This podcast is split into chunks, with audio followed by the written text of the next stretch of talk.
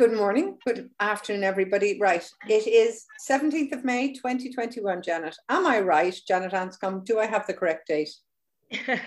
you do. It is Monday, the 17th of May, and I'm Janet Anscombe. Hello, everybody. Hello, and I'm Cleo O'Clynn, and you're welcome to another meandering version of Canary Cast. Very, uh, before we start to record, Janet, we were thinking we've got some very serious stuff to come but anybody who knows us will not be surprised to find out that we might end on a lighter note, and that is a pun. it's a very good pun. By the way, how are you? I am very well. I have to say that following my first AZ injection, it has taken me a month actually to fully to get over the mm-hmm. initial symptoms. I, I, had 36 hours, I had a rotten time. Um, and the last month, I feel I've had to take this last month just to feel strong again. That's how much it affected me. Okay. And I'm so glad to have had the vaccine because if the vaccine can generate that sort of response as a reaction to COVID, then God knows what having COVID itself is like. When people say you cannot get out of bed, I can believe that because I was like that. Um, I, mean, I, I had two days of I suppose, weariness. Yes. yes, and my husband as well, and many other people have reacted like that. And what, what the medical staff seem to be saying is that if you don't have a reaction to the first one, don't worry. It doesn't mean you're not generating a, um, a medical re reaction, but you are likely to respond more seriously than to the second jab. You will get some sort of reaction, they're saying, one way or another. Hmm. But compared to actual COVID, I think it is a price well worth paying. Oh, yeah. I'm very glad to have had yeah. mine. Yeah. And it proves we're all, we're all individuals. Yeah, exactly. You've had yours, haven't you? I've had my first AstraZeneca uh, 10 days ago, second yeah. one in July. And in fact, one of my work colleagues had a Janssen this weekend and he's gone home feeling a little bit under the weather, but that's it, a bit under the weather. Yeah, um, that's the worst it's been. And, and the Janssen, of course, is, is the single dose. It's the single dose. We, we weren't going to start with vaccinations, but while we are talking about it, there's two things we need to say.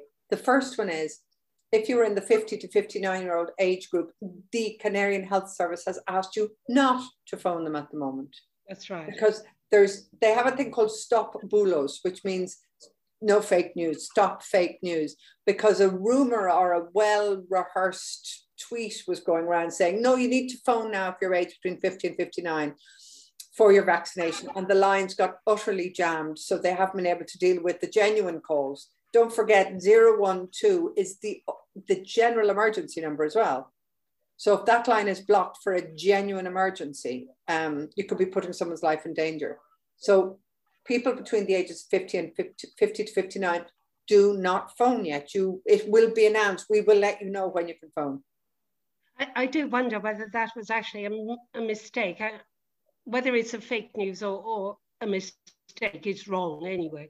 Yeah. But I think what might have happened is somebody would have been told if you were born in the 1950s, call now. Could and be. of course, that is that is the right category. If you're born in the 1950s, you should be calling. But if you are in your 50s, then you were actually born in the 1960s or, or even 70s now, and so you should not be calling yeah. until an actual call is put out for you to call 012. And if you are in your 50s, you are still too young just at the moment. Within a week, I'd say. I would say very soon now that they have such a head of steam now. They're getting doses, they've got lots of doses here to administer. Yeah. More doses are arriving constantly, and Spain has a good supply from the EU, which is now in full production mode. Mm. So there is absolutely no problem with the supply and the delivery and the distribution and the administration. It's just a case of waiting. And maybe within the next couple of weeks, people who are born in the 1960s and who are therefore currently in their 50s will be getting exactly a call. And while we're on vaccinations, I know nearly everybody who has been following social media will know this, but there's no harm in repeating. Um, on Thursday, the regional government finally kind of let us know or gave us the news that a lot of people have been waiting for that people who are legally resident here, and that is hugely important that you are legally resident here, but are not a public health card holder do now have the right to look for a vaccination. But what you have to do is you have to go to your local health centre, you must bring your passport, your residency papers, so whether that's a European green card or your British TIE or your Ukrainian TIE, um, and your a certificate of your empadronamiento, so that's the town hall paper. They will register. They're not going to give you the vaccination there and then. They will register you, give you a kind of a, a temporary registration on the public health list, and then either give you a date there and then or tell you that you will be con contacted with a date for your vaccination, depending on which age group you're in. So again, we're kind of back to the if you're 55, you won't be getting your vaccination today or you won't be getting it until your age group is mm. actually in line. But you need to go to your health centre first and register. And pleasantly surprising are the amount of people contacting you, contacting other social media pages saying it's working. This system has, as we know, been months and months in the making, and it has generated more questions and queries and concern and worry than almost any other issue over the last year, I would say when am I going to get my vaccine? Well, the private patients at last do have a system and okay, they have taken a while to get it, but we are not the last area in Spain to arrange this. In fact, we are in the top half of the, of the regions of Spain to sort this system out. So although it might feel like people have waited a long time, they have actually waited less time here than elsewhere in Spain, where there are still people in this category who don't know what they're doing in the Canaries, all you have to do is go to your local health centre where they will want to see that you're legally registered, which means you have a registrar or a tier, and that it is your local health centre. And mm-hmm. for that, that is why you need your certificado de empadronamiento, because it shows where you actually reside currently and that the health centre is your local one. you will then be put into the system, as Cleo said, given your temporary um, registration for the purposes of the vaccine. And you will then be called when your group exactly. would arise if you were in the state system. It doesn't mean that if you're 50, you go and you'll get yours next week. No, no. You go into the group that you would be in if you were in the state system. And if you're older than than say 60 or 70, you will no doubt get an, a, a, date very quickly because your group has already been vaccinated. I, I know someone who got a day the next day. There you go. Um, be, because of this, because they were in an older category, they would have already been vaccinated had they been in the state system by the time they arranged this. So they went along to their health centre and were put in the system. And within half an hour of leaving the health centre, they had an appointment for the following day for the there you go. And again, I've said this before, I would also say to people, it's no harm to actually take this opportunity to register permanently with the public health system. It doesn't cost you anything. You don't actually have to go to your public doctor. You can continue to use your private health insurance, but you are registered because, as we know, there could well be more vaccinations in the future. And what this does at the moment is just a temporary installation on the public health system list. But if you want to permanently register as a public health patient, why not consider it? I think it's not only for this particular vaccine and this particular pandemic. I mean, at the moment, if you're registering as a temporary patient, that's all you're registering for. But this pandemic is not going to be the last one. And as and when the next one, let's hope it never comes. Let's hope it doesn't come in our lifetimes. But if it were to, you'll already be in the system if exactly. you register properly then. And you will not have to go through this again when we need the next vaccine, and it will come. It will. It's a question yeah. of when. I mean, even if it's just a booster for this one as well. Yeah, that's true.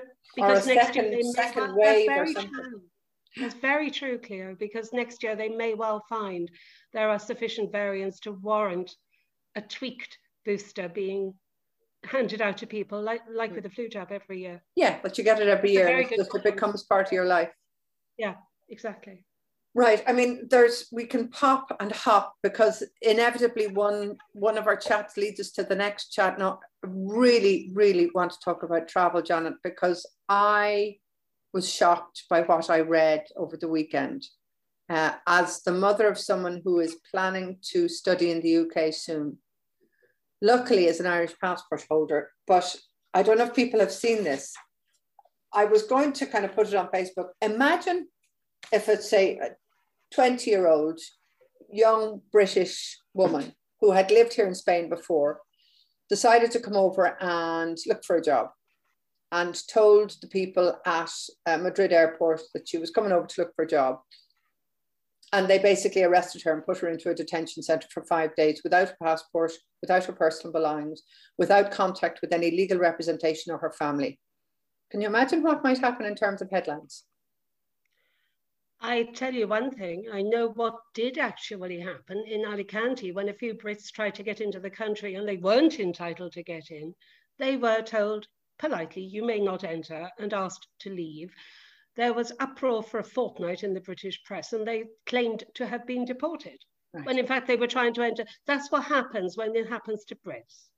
There are numerous and a growing number of cases of young people, two Spanish women in particular, who yes. last week went to flew to the UK, and this is exactly what happened to them. One who has been called Maria because she doesn't want her own name used, has family in the UK. She's lived there and worked there before, so she has paid her social services stamps.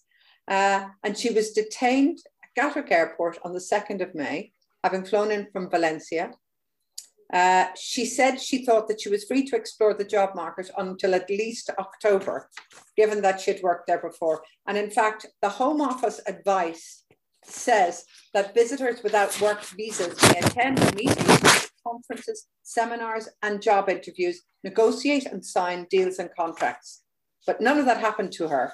Her passport was taken away and she was brought to a detention centre in Bedfordshire immediately. And then, because there was a COVID scare there, she was isolated for up to five days without being allowed to contact her family, without any legal uh, advice given to her, or without any access to legal advice. And then she was finally put, she's, I think today, Monday, she is now flying back to Valencia and was told she will get her passport when she gets back into Spain. But it could also now state on her passport that she has been deported from the United Kingdom. Yes.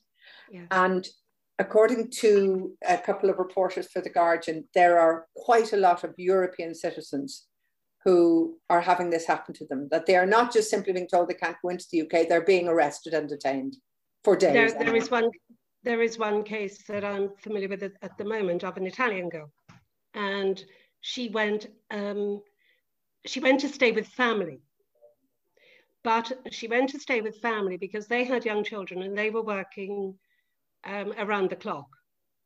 And there was a reason for that. And that is because they're Italians and they're doctors and they work for the NHS. And they are working around the clock, saving British lives of people who have COVID.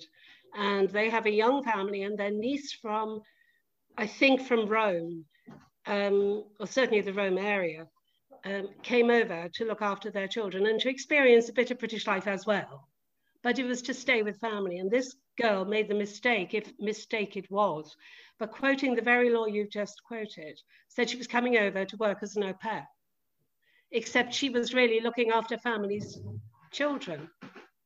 And because of that, and because she didn't have a visa, she too was carted off from the airport, no personal belongings, no passport. Like I say, when Brits arrived at Alicante, you may not enter Spain because it's actually against Spanish law at the moment. Nothing was removed from them. They weren't arrested. They weren't carted off. They weren't deprived of contact with anyone. They were merely told you may not come into the country and asked to leave on the same plane they arrived on. There was holy hell in the mm. press for a fortnight. And they hadn't been and deported. It won't state that they have been deported from Spain. Exactly.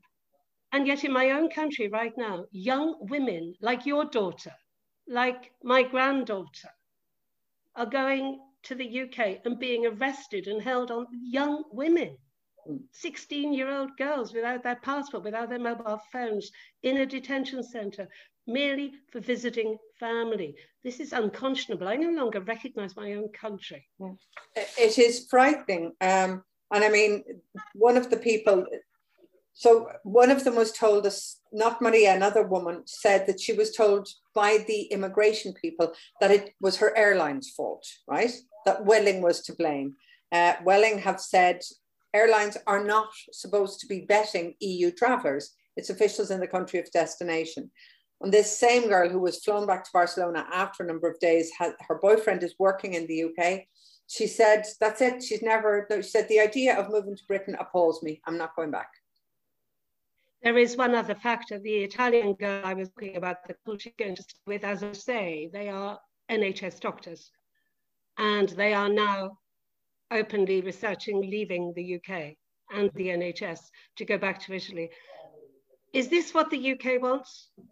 Is this where we've headed now that people are leaving the country because it is so hostile to foreigners that doctors are leaving? The hospitality industry doesn't have um, serving staff, it appears, because at least a third of them mm-hmm. were EU nationals and they are leaving. Food is rotting in the fields, so we are told by the Telegraph of all So I'm not a Telegraph reader, but I'm aware it's reported this. And if the Telegraph's reporting it as a negative of Brexit, then one actually has to assume it has a grain of truth in it because if it were possible to post anything else, the Telegraph would have done so.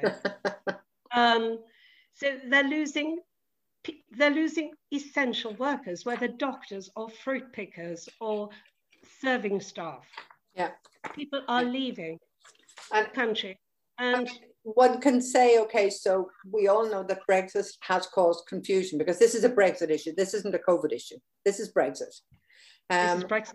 But there has to be clarification from government immediately. I mean, this happened a week ago. And I say these are the these are the cases that we've heard about. There's a lot of Bulgarian nationals apparently as well. It seems that Spain, Bulgaria, and Italy are the countries that are making the headlines. Um, yes. They're not even being allowed to contact their embassies when this happens. Yes, this I, is I just wrong. The, the problem with needing clarity quickly is that if as it, as it was openly acknowledged under Theresa May's administration, if you are seeking to create a hostile environment, then clarity is the last thing you want to provide. And that seems to be where we are. And therefore, one has to presume, and it's sad that we are in a position of having to presume because we don't have the information. But one has to presume that given the lack of information, given the lack of clarity, given the fact this is still going on, one has to say it does appear that the UK is still engaged on a policy of active hostile environment. Let's That's hope you know, it, it, this has to change. Sorry, I mean, this, I'm not just speaking as somebody, as the mother of someone who is, you know, potentially going to the UK to study in a couple of months, um, but also just in general, because it's a two-way process too. I mean, the next thing that you and I are going to talk about in a second is, you know, when are British people going to come back here on holidays? Now, there has to be open doors. Obviously, the door frame has changed and the locks have changed, but the doors still have to be able to open as well as close. But, but it, it does seem to me that many people have displayed a level of self interest and self concern that I am surprised by over the last several years. And if that is the only way we can talk to them, then fine, think on this. If we are going to treat people like that who arrive at our own country, what happens when you want to come to Spain? Because everything that has been done with regard to Brexit has been done with an eye to reciprocity. And if the UK is going to treat foreigners like that, then British nationals need to be on a double guard when they go abroad because they're not generating any goodwill at all at the moment. No, quite, no, quite the, the reverse. Quite the reverse. Mm -hmm. If, if self-interest is the way to talk to people, then that's the way we have to talk to them. If you want to be nasty to people who arrive in the UK, don't expect people to roll out a red carpet when you come to Spain. Yeah, I mean, I, I do know that, that again, according to the Guardian, which you know has done a, an excellent couple of articles on this, they're saying that the European the European Commission spokesperson uh, is is bringing this up. There's been letters to Ursula von der Leyen. Now, obviously, European Commission isn't the UK, but like you say, I'm not saying that it would be tit for tat, but you know, if somebody was treating British residents this way or British visitors this way first, and you know, nobody would be surprised if the British officials started to treat people coming into Britain that way in not revenge is the wrong word, but tit for tat kind of reaction. Well, yes, I mean, it would be humanly understandable, but I would also say be legally justifiable because reciprocity is written into every part of the Brexit agreement. And if the UK wants to treat people like this, then it has to accept that Spain is almost legally obliged to, to do the same. Speaking of which, we do have, for instance, one tabloid saying today that uh, Fernando that Torres, Victor Angel Torres, who is the president of the Canarian government, is actively negotiating with the UK to get the Canary Islands onto a green corridor or onto the green list so that British travellers won't have to quarantine when they return to the UK. So therefore they might start coming here on holidays this month. Now, is this pie in the sky? Is it hopeful thinking? What is it? That'd be good, wouldn't it? They, they can come. Yeah, the UK is going to let them out. Torres wants to roll out a green carpet for them so they don't have to quarantine when they go home. Unfortunately, they are entering Spain, which is not letting them in until the 31st of May. I do not understand this fixation on what the UK is allowing and what Torres wants. The Canaries are part of Spain, yeah. and until Spain says the Canaries are different, or people can come in before the 31st of May. The situation remains that no non-EU holidaymakers can enter the country before the 31st okay. of May. And I've seen various reports that say, well, Torres is trying to negotiate with the UK to put the Canaries on the green list. Doesn't matter if they're on the green list. You can't come in anyway till the 31st of May. Okay. I mean, you say that Spain kind of controls the external borders of Spain. Yep. Obviously, that Madrid controls the external borders, and I get yep. that. What about Portugal? Are they not letting tourists in now? Well, well, Portugal has in the last few days. It's all rather interesting, actually. Portugal, in the last few days, has said they are going to allow British tourists back in, even though they're not EU nationals. And this is an EU policy that Portugal has now unilaterally decided to, to break. To breach, to ignore. Now, there, are two, there are two factors of interest here. One is that the presidency of the European Union rotates and the current presidency is held by Portugal. So Portugal has used its own presidency to lift its own um, restrictions. And one can't help wondering whether it's got something to do with a certain football match that is taking place in the near Gosh. future. God, that isn't going to happen in Turkey, that football match. but there was, what is it, Chelsea and Manchester City, I don't know which cup it is, but some final is taking place with two English I think teams. it's important. And it's really important. And it was going to be in Turkey, and then it wasn't going to be in Turkey. It was going to be in Portugal. Why it can't be in Wales, I don't know. I mean, I get, I get, I get that it can't be in um, Wembley because one of the teams is a, is Chelsea. It's a London team, so it can't well, be in London. be a home advantage. It has to be a neutral. You know, Cardiff. Anybody? Anybody heard of the Millennium Stadium? Glasgow. Edinburgh. You know, just somewhere local, um, or even Nottingham. I don't know. What about Penrith? Everton. Porto. Porto. You know. Well, anyway, Portugal has lifted its um, restriction on the border, even though the so whether other countries will follow that and unilaterally allow tourists in, I don't know. Spain is not showing any sign of doing so at the moment, and of course there is an elephant of an Indian shape yeah. at the moment. There is an Indian elephant in the room, and I don't remember the code for this variant is B something, B11296 or whatever. Um, but it's known as the Indian variant. And yeah. at the moment, the, U every, the UK seems at the moment to be holding its collective breath to see whether this is just going to go wild or be controllable. And they don't know at the moment. So there's an awful lot of talk about whether people can travel and whether they can come in. All we can say is, hang on, let's see what this elephant does this Indian elephant. Mm. And let's see what Spain might do. They might go with Portugal, or they might keep it to the 31st of March. Bottom line, it doesn't matter whether Germans are coming. It doesn't matter whether the Dutch are coming. It doesn't matter whether the French and the Italians and the Polish are coming. They are European nationals. Yeah, yeah. And when when British people read, maybe Spain will let in, they're letting in the British and the, the German and the Dutch and the French and the Italians. Yeah, because they're EU nationals. And I'm afraid you aren't anymore. No. I, I mean, I have noticed a difference or an increase in silly little things like going for a swim to one of my favorite spots in La Caleta. I can't get parking now, whereas a month ago, I didn't even have to worry about it. No. Um, and you know, tourists are coming back. Yeah, tourists they are, are coming are. back. And they are allowed in, Yeah. um, providing, you know, they, they have a test if their country is deemed to be at high risk. They are allowed in as long as they have a location form for track and trace. It is non-EU nationals that there is this sort of essentially a know. blanket restriction on that Portugal has now um, opened a little door.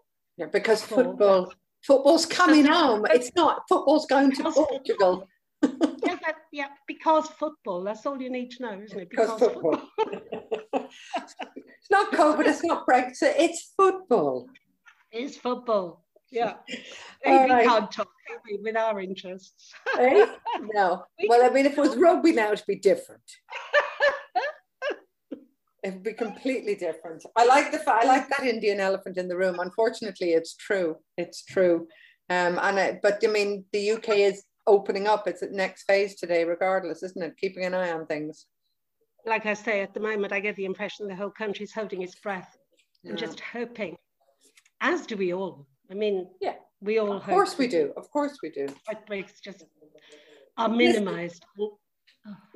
Very quickly, um, we talked about this a couple of weeks ago because we had a question from one of our listeners about the rules regarding meetings of comunidades. So these Yeah, are yeah. owner Yeah. owner owner meetings in uh, complexes here in Spain. Now, under law, normally these must be held every year, and she asked us what was the story, whether they could be held, whether they could be held digitally, remotely, and um, the people who actually manage my complex, um, Hestria, uh, we had a committee meeting on Friday, um, and Monique passed me over the latest bulletin, state bulletin, which came out on the 5th of May. And it, she just said, listen, that might be of interest for your podcast. And it is. So if you don't mind, I'm just going to go through about three or four rules that might be of interest to anybody.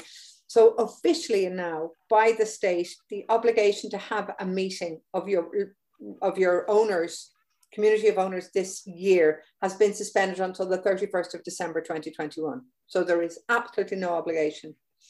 Um, and in fact, you're kind of asked not to. Um, the also the the need to approve budgets for the year has also been suspended, uh, as is the need to kind of re-elect your committee. So all of those those things that are in place already may continue to be in place. Now there are exceptions. There are exceptions, for instance, uh, if the president and the vice president have resigned and can no longer continue, you might need to hold an emergency meeting to elect because you need to have a president.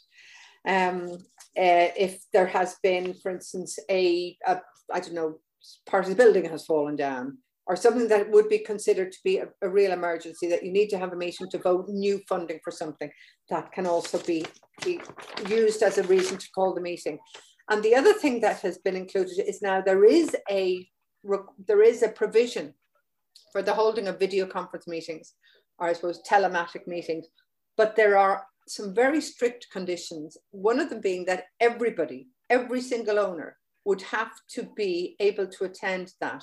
So they would need broadband, they would need face-to-face conference technology to have in their home, that, and they would need to be able to know how to connect. So not just some, but all the owners would need to have that, regardless of where they're all living. the owners, whether or not they were going actually to attend, they would still need the facility to do so. That yeah, todos los Yeah. propietarios dispongan de los medios necesarios. Okay. So that means that you have to have the facility to join the meeting, even if you have no intention of actually. Exactly, exactly. And the secretary, so the administrator, the, the administrator who works for your, your property group must be able to fully identify that it is the owner that is taking part in the meeting.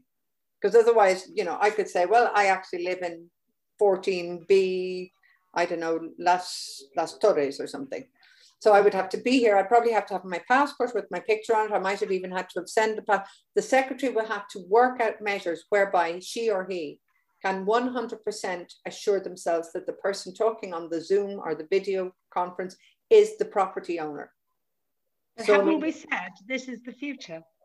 You know, a year ago we were saying they can't do this. Data protection law means it's it's not achievable, and yet within a year they have worked out a way yeah. of making it. It's work. complicated, but if and it needs be, it can be complicated, be but it's doable. And once it's done, then it will become something that can be offered in other circumstances. Then it will become yeah. the norm. I'm sure this is the future. Yeah, I mean, it's like a wee piece I did a couple of weeks ago with on remote workers here. I mean, I was chatting to a woman who she's a company director in the UK, but she's working here at the moment because she has a broadband and we're on Greenwich Mean Time.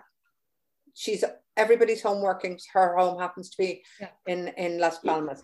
But she said, even in the future, she wants to include in her negotiations for her new contract the right to have at least one or two months of remote working a year. And that is exactly what the Canarian government and the Spanish government more widely, but yeah. the Canarian government particularly. And they're funding drives for this. Yeah, absolutely. Because if you're going, if you can work from home, then home can be anywhere. Yeah. If you can imagine, if you're a company manager, you're on a good salary, say in terms of UK rates. Um, if you can afford to keep your home rented out in the UK, if you have one, you could probably still afford a small apartment here in the Canary Islands for two months. And I mean, anybody who's talking about it says their productivity is up, their focus is up, they're more relaxed, they're feeling better mentally and physically. Um, and they're probably saving money because the cost of living here is low compared to the kind of wages that they're earning because they continue to be on their Northern European wages. So everybody wins. Everybody wins, and we're all safer because people are moving about so much. Yeah, yeah. And I mean, people are paying into the local economy. They don't Absolutely. need the kind of mass tourism attraction, so they don't care if Siam Park is open or not. To be honest, what they need exactly. is that their broadband works uh, and that that the, maybe the bus service works because they might have a car here and that the weather is good. And they can have world beating wine and cheese and honey and fabulous fresh food and at a fraction of the price that they would pay yeah. elsewhere. Yeah. yeah. Um, and, and then the, third, the other kind of the secondary bonus is that they're probably telling friends and family back at home, wherever home is, about the great time they're having here as a non-tourist so people are thinking, oh, exactly. oh, hang on, maybe the Canary Islands is more than sea and sand. Maybe we'll go hiking in the mountains as well, or take trips to La Graciosa, or discover the wines of Lanzarote. So people are rethinking the Canary Islands as a destination too. Yeah, you mean they do food, they do wine, they do culture? Good they lord, I thought it was they just do opera. and sangria. they do the most amazing opera. Exactly. Anyway, all right. Well, then that brings us, see, we've done another little unexpected link from music to music. well we said done. we would finish on another note. Because music course, to my ears. It's you and me, Janet. And we're into Eurovision week. It's not just Eurovision week, it's the first semi-final tomorrow night. I know. At I eight o'clock our time. And it's the, the tough one. Tomorrow night's the tough one, isn't it? I mean, all the high flyers are in there. It this year they could fill the final twice over. I mean, yeah. it is a classic year, and you know, I know we are super fans maybe of, of the Eurovision Song Contest. We bore our friend. It's the only reason that we have each other, Janet. Is because no one else puts up with us at this time exactly. of year. it's true. In, in other years, when it hasn't been a particularly brilliant year, we, we, we, we will say, but this year, everybody's almost been at pains to show what they can do after last year. Yeah. It didn't happen. And, and there are some amazing, amazingly good songs. There are. Year. There are. And there's some fun performances. I mean, I, like the Irish song, I always have an extra look at the Irish song. I don't think it's going to get out of the the semi-final. I really don't because you've got all of you've got Malta in there, you've got Iceland in there, and you know all of the big. There are very many good songs. And you and I were backing Malta for quite a while, but then last week they started the live rehearsals.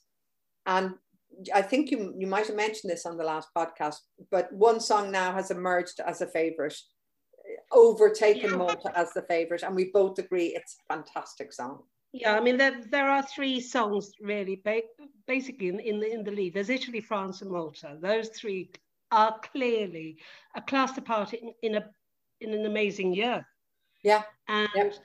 Each of them, the, the question always is not how good is the song, how good is the singer, but how does it stage? Because it is a song contest. Yeah. And so it's a competitive element in, in the staging. And so everybody is um, is interesting because when they first um, announce the songs, obviously there is a professional video. Yeah. But when you stage something, you can't do it like and you, you do in the sing video. live. And you have to sing live. So people want to see. Now, Malta stages well enough, but it doesn't stage as well as Italy. And everybody's raving about Italy at the minute because it's a mm. glam rock performance. But the one that is, well, it takes our breath away, doesn't it? The French one. Voila. Because in, in a year where we are all at sixes and sevens because the world is unfam- in unfamiliar territory. And in a year where the contest is trying to redesign itself with a limited audience, the French entry is called Voila. And it is a girl just standing there, just a woman with a song. When you talk about staging, this woman is just standing there and singing. Look at me, regarde-moi. Do you know what it reminds me of? A woman and a song, and it's breathtaking. It is. It's a fabulous song, but it just reminds me as well of slightly more flamboyant, but single, alone on stage with a Conchita Wurst with "Rise Like a Phoenix." Yes. Because once the song began, you're just you're just transfixed by the song yeah. and the singer and the staging and of the voice. And, and the staging of this, want I be distracted. Yeah there is a Piaf like quality to this woman. Absolutely. I said this much younger. weeks ago. Yeah. And yeah. she's much younger, but there is a look of her. And, and she's on goes into the chorus, you could, you are, what I love about this is it's quintessentially French. It is why the Eurovision exists in a sense. It's the French so many countries go for Europop, but this is a French song for France. It is beautiful and meaningful. And as I say, it is one woman, one song. This is me, look at my song. And if that can't win a song contest, it certainly deserves to. All right. Well, we will play out with voila. Voila. Uh, and we will talk to you. Well, by the time I let's see if we've time for Eurovision special during the week. We've been far too busy. Okay. This is there's all this. We have, we have, we have. But this time next week, we will know. And we will play the winner. We promise to play the winner regardless. The winner. But in the meantime, Janet, you stay safe. Will do, you too. And enjoy the semi-finals and the big night itself. Will do. And if you're going to Porto, I don't know when this football match is, but um, good luck to both teams. Indeed. And and stay safe, everybody. Et voilà. Stay safe. Et voilà. Au revoir. Au revoir. Bonne chance. Écoutez-moi, moi la chanteuse à demi. Parlez de moi à vos amours, à vos amis. Parlez-leur de cette fille aux yeux noirs et de son rêve fou. Moi, ce que je veux, c'est écrire des histoires qui arrivent jusqu'à vous.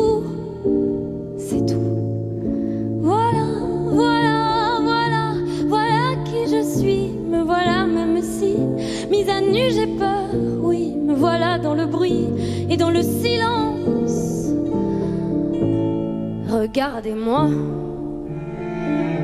ou du moins ce qu'il en reste. Regardez-moi, avant que je me déteste. Quoi vous dire que les lèvres d'une autre ne vous diront pas? C'est peu de choses, mais moi, tout ce que j'ai, je le dépose là. Voilà.